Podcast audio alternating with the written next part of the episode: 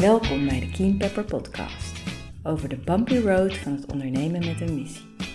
Mijn naam is Nienke Poortvliet, eigenaar van Keen Pepper, een adviesbureau voor ondernemers met een missie. In deze podcast staat de ondernemer centraal. Door het delen van eerlijke en openhartige interviews met ondernemers en het delen van inspiratie, tips en adviezen wil ik jou als ondernemer helpen op jouw bumpy road naar meer groei en impact.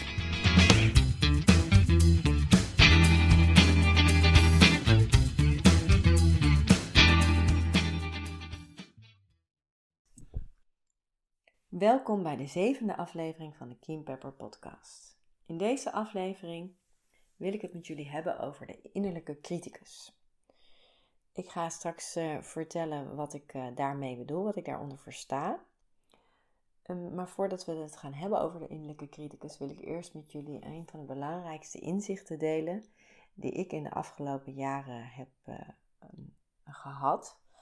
En, en dat is een hele simpele. Um, dat is namelijk dat je niet je gedachte bent. Dus jij bent niet je gedachte. Er is een awareness, een bewustzijn in jou die jouw gedachten waarneemt.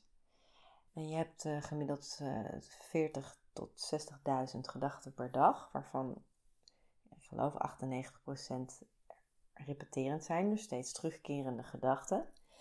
Dat is best een heftig feit. Ik, um, ik heb een tijdje uh, cursussen gevolgd op het gebied van boeddhisme bij Shambhala. Dat is een Tibetaans-boeddhistische uh, beweging um, die ook in Nederland uh, verschillende vestigingen heeft. En ik volgde een weekend van een Shambhala weekend met Han de Wit. Dat is een Argaya, ja. De, de termen ze doen niet zo toe. Meditatie, een boeddhistische leraar. Die Shambhala traditie. En hij um, gebruikte de metafoor als een herberg. Dus jij bent gewoon zelf de herberg. jouw bewustzijn is de herbergier je bent een gastheer. En die gedachten, die dus voortdurend opborrelen, dat zijn de gasten. En die verwelkom je. Die, je zegt hallo, welkom. Uh, leuk dat u er bent. U kunt daar in de hoek plaatsnemen. En dan komt de volgende gedachte alweer. En nou meneer, ook fijn dat u uh, aanwezig bent. U kunt aan de bar gaan zitten. En op die manier dat was een soort metafoor en, ook een meditatie-instructie om op die manier je gedachten te labelen, maar er niet te veel aandacht aan te besteden en je er niet helemaal in te verliezen. Um, en dat is iets wat um, dus aansluit bij uh, waar ik het uh, vandaag over wil hebben, over de innerlijke criticus. Want je innerlijke criticus is die kritische stem in je hoofd. En dat zijn eigenlijk ook gewoon gedachten. Uh, terugkerende gedachten. Dus in die zin is het een van je gasten in, in de herberg. En het is de stem van twijfel en van zelfkritiek. En nou, daar is heel veel, in heel veel verschillende tradities, uh, is hier, je kan er op verschillende manieren over praten, over die innerlijke criticus. Maar ik was wel geïnspireerd door Tara Moore, dat is een Amerikaanse um, coach en schrijfster van onder andere Playing Big, dus een practical guide for billion, Brilliant Women Like You. Nou, daar voel ik me natuurlijk heel erg door aangesproken. Maar het is, ik vind het een inspirerend boek, omdat het ook een heel praktisch boek is. Met handige tools die je gewoon in je dagelijkse leven kan, uh, goed kan implementeren. En een van de hoofdstukken in, in dat boek gaat over de innerlijke criticus. En zij noemt twaalf kenmerken uh, waaraan je die innerlijke criticus kan herkennen. Dus wat voor, welke stem is het nou in je hoofd? Want je hebt zoveel verschillende, nou we hadden het net over 40 tot 60.000 gedachten, maar je hebt natuurlijk zoveel verschillende stemmen in je hoofd. Maar die, die innerlijke criticus herken je aan dat het eigenlijk altijd heel gemeen en grof is. Ja, je bakt er niks van, of uh, dit gaat natuurlijk toch nooit lukken, of waarom zou je hier in godsnaam aan beginnen, want Ehm, dat dat uh, gaat allemaal veel te veel tijd kosten. En je kan veel beter gewoon doen, blijven doen wat je, wat je, wat je al doet. Want dat is, dat is gewoon goed genoeg. En um, begin er niet aan. Maar dus, dus vrij uh, rude, zullen maar zeggen. Um, ook zwart-wit. Een beetje in, in het verlengde. Maar het is of je bent helemaal geweldig of het is echt helemaal niks. Er zit weinig nuance in. En het is ook ogenschijnlijk de stem van de reden. Dus het gebruikt dan zogenaamd allemaal redelijke argumenten waarom je iets vooral niet zou uh, gaan doen. je bent te oud, of dat kan je nu toch ook niet meer leren. Of, eh, maar het, is niet, het is, niet, het is rationele argumenten, want het, is, het zijn allerlei gewoon obstakels die opgeworpen worden om ervoor te zorgen dat jij niet, dat jij niet doet waar je er naar verlangt.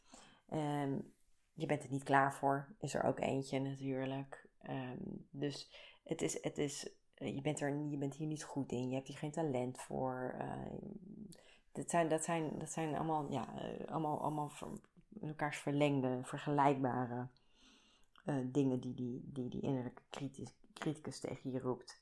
Het is ook heel, het is een soort tape, het is vaak heel, een, of een gebroken plaat die het maar herhaalt en herhaalt. En het is soms heel irrationeel, hè? je bakt er niks van en dat wordt ook nooit wat. Nou ja, dat is gewoon, het is heel grotesk om dat eigenlijk op die manier te zeggen.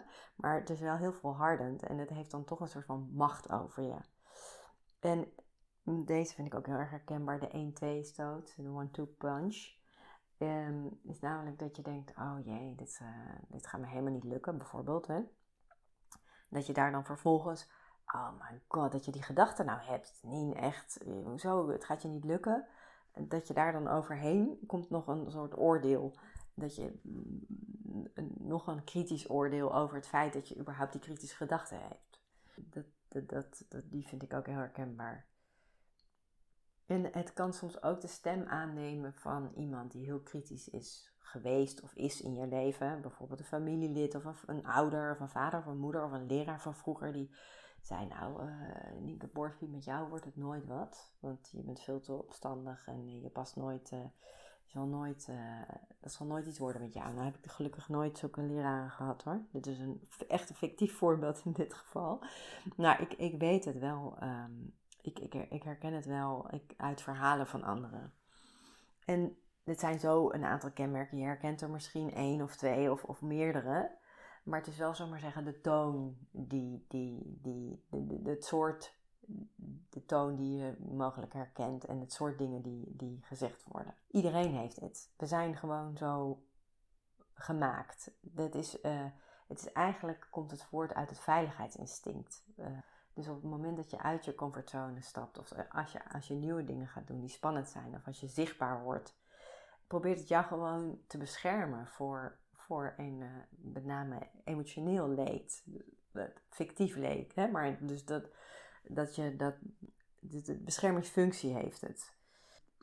Is het, en dat is een beetje vergelijkbaar zoals Stephen Pressfield ook, ook hè, waar, we het over, waar ik het over heb gehad in aflevering 3 van die War on Art, is dat je ehm, het, hoe heftiger, hoe groter je plannen, hoe groter je ambitie, hoe groter het verlangen, en hoe groter de stap die je gaat zetten, hoe heftiger die innerlijke criticus uh, gaat roepen.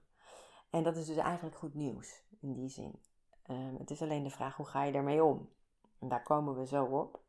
Maar het is dus in die zin vanuit het veiligheidsinstinct, wat ik net zei.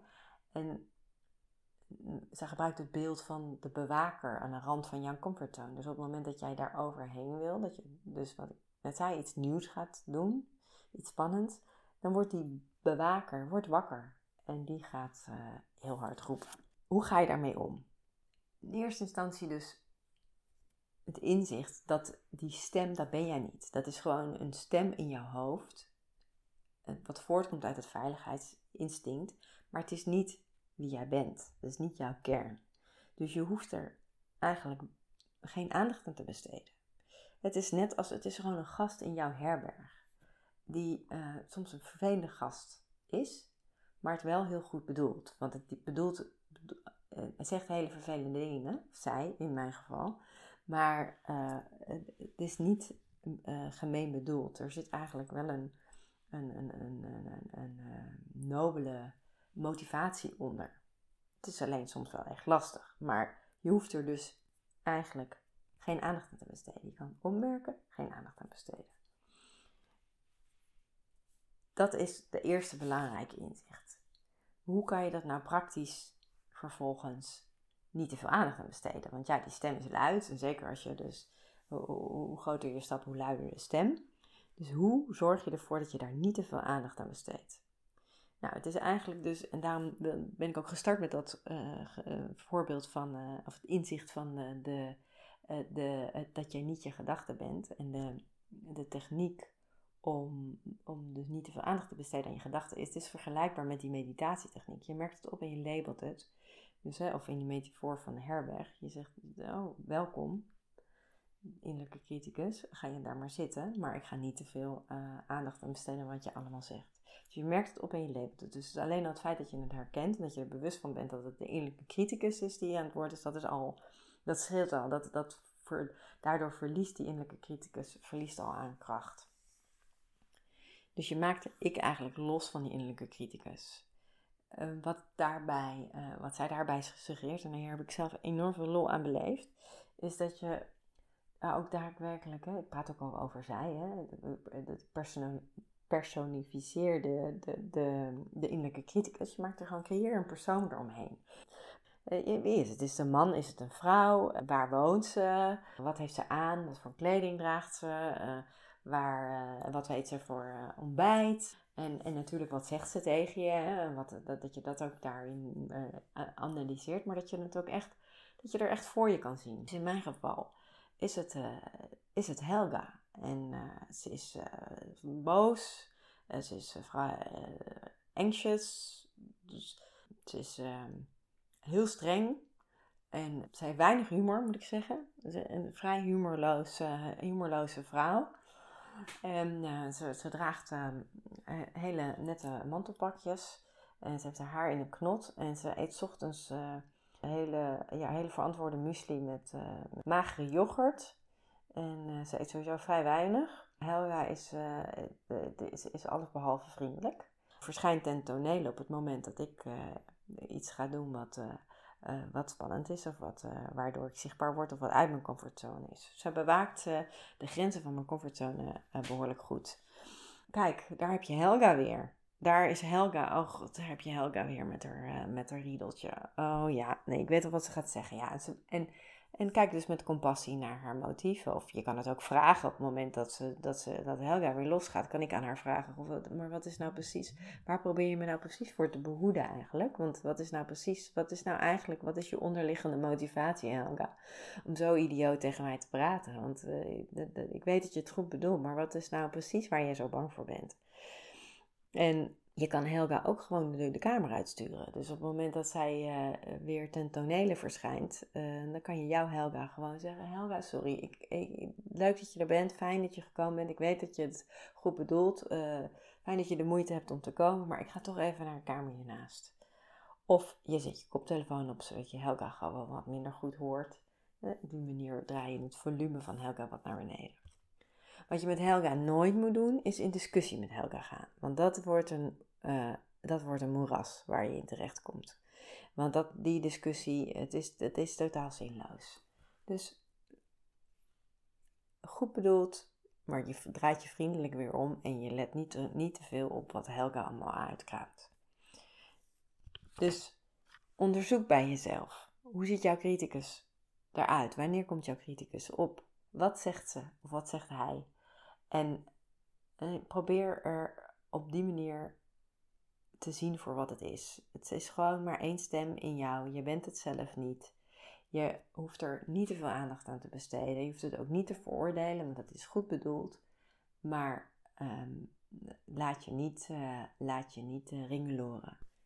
Dus dat is wat ik vandaag wilde delen over de innerlijke criticus belangrijkste inzicht: je bent niet je gedachten. Die innerlijke kritische stem van zelftwijfel en zelfkritiek is maar één van de vele stemmen in jou. En door die stem te personificeren, dan kan je het eh, zien voor wat het is. Eh, kijk er met compassie naar. En weet dat iedereen zo'n stem in zich heeft. Het is niet abnormaal. Het is niet raar. Je bent niet, uh, het is niet pathologisch. Je bent niet ziek. Dit is gewoon het instinct, het veiligheidsinstinct in jou. Wat zich vertaalt naar allerlei zelfsaboterende gedachten. En op het moment dat je daar, daar een persoon van maakt, kan je dat met wat meer afstand en humor bekijken. En ja, nog belangrijk om daarbij op te merken is dat mijn Helga zal niet verdwijnen. Die hoort gewoon, ja, dat hoort bij de mens. Dat is gewoon iets wat je in je zit. Maar op deze manier kan je er wel, kan je het wel beter relativeren en er wat beter mee omgaan. Ik in ieder geval. Dus ik hoop dat jullie hier ook wat aan hebben. Nogmaals, er is natuurlijk nog heel veel meer over te zeggen en je kan er nog op andere manieren naar kijken. Maar ik vond dit wel een hele praktische en direct toepasbare manier. dus ik hoop dat jullie daar uh, nou, nogmaals wat aan hebben gehad. En dan uh, tot de volgende aflevering.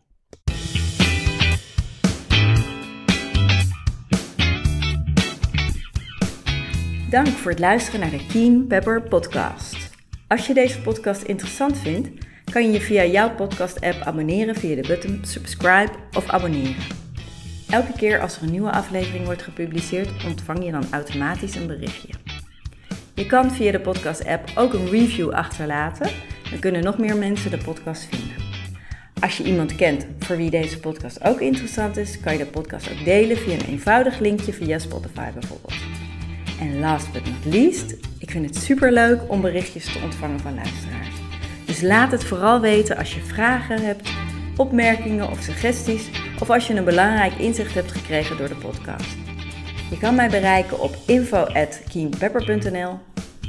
Nogmaals, heel erg bedankt voor het luisteren en tot de volgende aflevering.